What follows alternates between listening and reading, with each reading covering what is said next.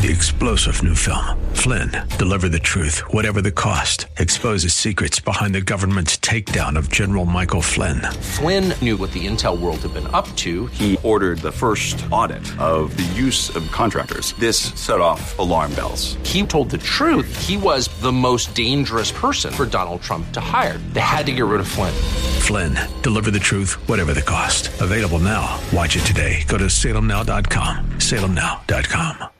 Back in your money on AM 1220 KDOW, an iHeart radio station. Apple and Microsoft just announced a merger. I kid, I kid. But aren't they kind of big, bloated tech companies that have low valuations compared to Salesforce.com, Amazon.com, and other companies that are getting a richer valuation? Joining me now, Dr. Jeffrey Rosen, Briefing.com, chief economist, and much, much more. How are you, Mr. Rosen? Good. Over yourself? Did you believe me for a second that Microsoft and Apple merged? No. Okay, good. so, um, with that said, do, do you make anything of what once was sexy is now boring? Microsoft once was a sexy company. Apple is once a sexy company. Now they got old man, boring valuations tied towards them. Well, I, I don't know. As long as the company is still producing and you're still getting a dividend, I think that it's a, you know, overall it's a fine deal. You know, the fact that you're, you know, and I'm a boring economist, remember, but the fact that you're not seeing, you know, sizable gains in the share price doesn't make the investment uh, that bad. We need Will Ferrell to play an economist to bring sexy back to the economy. So you can talk about your many fine leather-bound books. You look like a succulent baby lamb. Um, with that said, Dr. Jeffrey Rosen, let's talk some stories on Wall Street because there's plenty. What do you think? Take about the budget deal adding clearly to our economy in a time where I guess the Democrats are kind of like got their tail between their legs with Obamacare kind of not rolling out like they wanted it to. Um, I mean, I think it's an overplayed uh, analysis. I mean, yes, it's better than what the sequester originally said, but we're not talking, you know, a huge move in fiscal stimulus, and you're still having stuff that uh, you know even conservative think tanks uh, believe should be done, like the extension of uh, the emergency unemployment benefits that are clearly not going to be um, extended next year. So, I mean, there's a lot of talk that things aren't going to be as much of a fiscal drag next year, which is true, but it's still, you know, a minor fiscal drag. I mean, there's no way around that. Okay, let's talk a little bit about that. Long-term unemployment claims not being extended. On one hand, it helps the economy to give people money, saying you're unemployed, you're a good person, here's some money. On the other hand, it's taxpayer money. What do you make of not extending the long-term unemployment? It's a tough, tough situation. And the- question is, why are the long-term unemployed unemployed?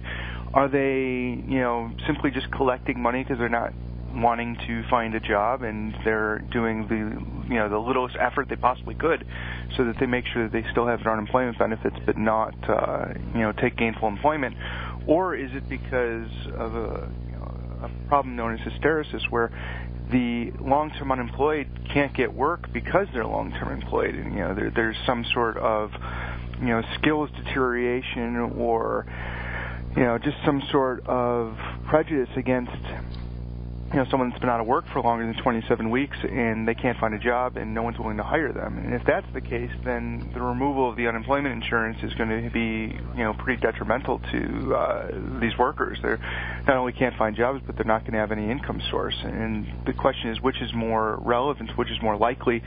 And um, more and more I, I read, it, it seems to me that it's more of uh, you know, if you're long-term unemployed, you just can't find a job. It's not that they don't want a job, uh, and and that means it's going to be an economic, uh, you know, problem. The fact that you're removing these these unemployment insurance. Speaking with Dr. Jeff Rosen, Briefing.com, do you have any comment on what happened last week with a lot of strikes against uh, fast food companies for a livable wage? I made a point on my television show that a lot of fast food places are franchisees and not you know it's not McDonald's it's not the company making six billion it's the local guy and his wife and his kids who basically have that franchise that they can't pay fifteen dollars an hour Um, and yet I got hate mail because I said that. Uh, any comment on livable wages and fast food? It, it's a double-edged sword. I mean, the theoretical research says you raise minimum, minimum wage, and you know if you could only pay X amount of dollars in labor um, without increasing the price of the good that you're selling, then you're going to have less labor because you just can't afford to continue paying that. So you know, the theoretical argument then is you're going to have higher unemployment, which is worse for the aggregate than, you know, for the individual. Yet, on the flip side, you know, you're seeing more and more research that's saying that some of these companies are making larger profits so they could obtain uh, this amount of labor or just reduce labor minimally and increase the wages. And I, I don't know which one's right. I, I think um, in likelihood you're going to end up with more unemployment, and in the aggregate you're going to have worse off. The question is, you know, it's more of a social respect. I mean, I wrote a piece, uh, you know, about a month or so ago, talking about how you know all these workers at you know Walmart, McDonald's, those type of companies are receiving public assistance. So they're in fact not receiving you know the minimum wage of what the company is paying, but they're also receiving a you know a subsidy that the taxpayer is paying on top of that. And is it fair for you know the average U.S. citizen to be paying the subsidy that uh, allows Walmart and, and McDonald's and other companies that are uh, employing large amounts of minimum wage um, workers to receive. You know, and that I think is the is the bigger question. And I think that you know if you can somehow change the fact that the subsidy is being paid by you know me and I don't use the service to the company that's using the service, I think it'll be better off for everybody. Should we just shut down McDonald's? no, I think that you need to. Uh, you do, know, we, do we have too many McDonald's?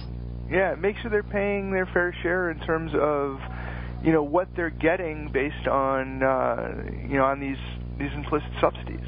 You know, it's not necessarily the minimum wage; it's the fact that, you know, the U.S. has a standard of, of living of what they state the you know the poor person can or the the low wage earner can yield, and you know this isn't right. You know, I shouldn't be paying for a subsidy for a service that I don't use. That's the libertarian argument. Well, that's what's going on right now. Pretty good article yesterday in the New York Times about the ability to wait to raise minimum wage. The tools just aren't there in our society anymore.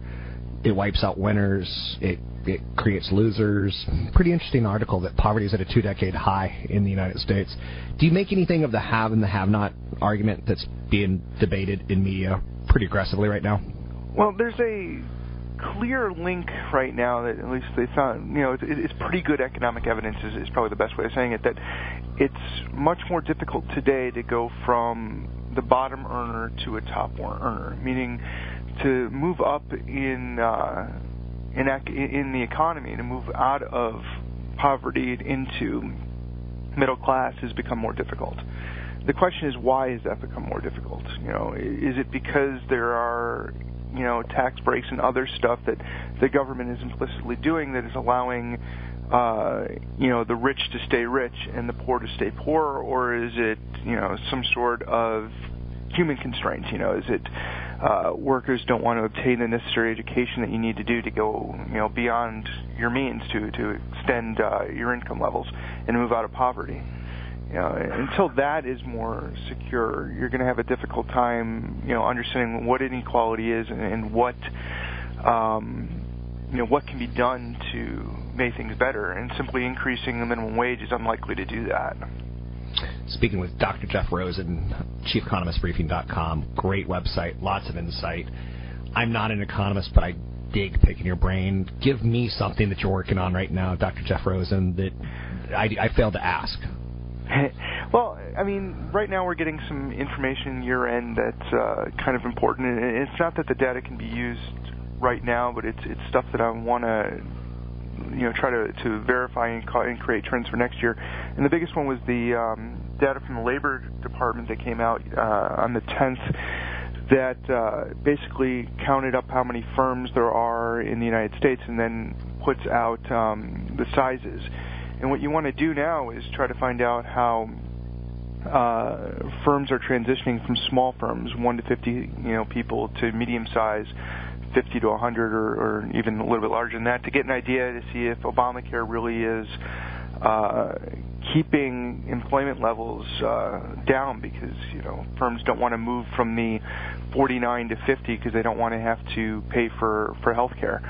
So we're finally getting some information on 2013, and we're going to have to you know utilize that next year and uh, come up with you know some kind of model if we can f- figure out if you know there really was a, a hit to employment or hit to to business transactions. And, and right now, you know, there is no linkage. We can't create that model yet.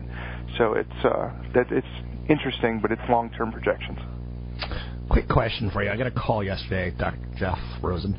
Um, someone basically in love with the theory that the Federal Reserve is a puppet of the White House. Do you have any thought on that? And you could just it could be a quick answer, it could be a, a long answer.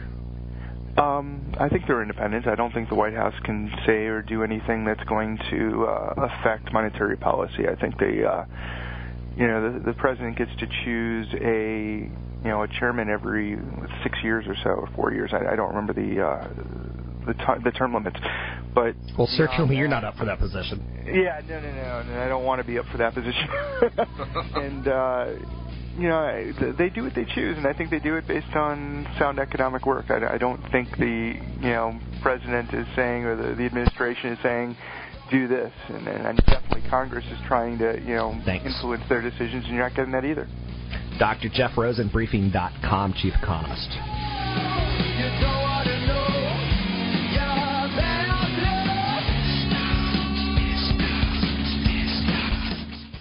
AM 1220 K. The Good Life.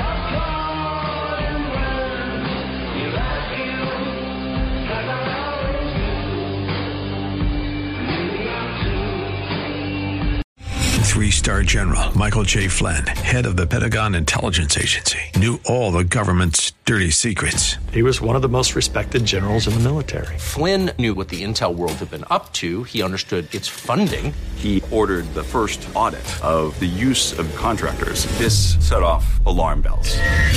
The explosive new documentary, Flynn, Deliver the Truth, Whatever the Cost, uncovers the facts behind this scandal. Flynn told the truth. He was the most dangerous person for Donald Trump to hire. I find out the worst enemy that I'm going to face in my life is right here in America. They took my assessment and they wanted me to change it. And I was like, I'm not changing it. They had to get rid of Flynn.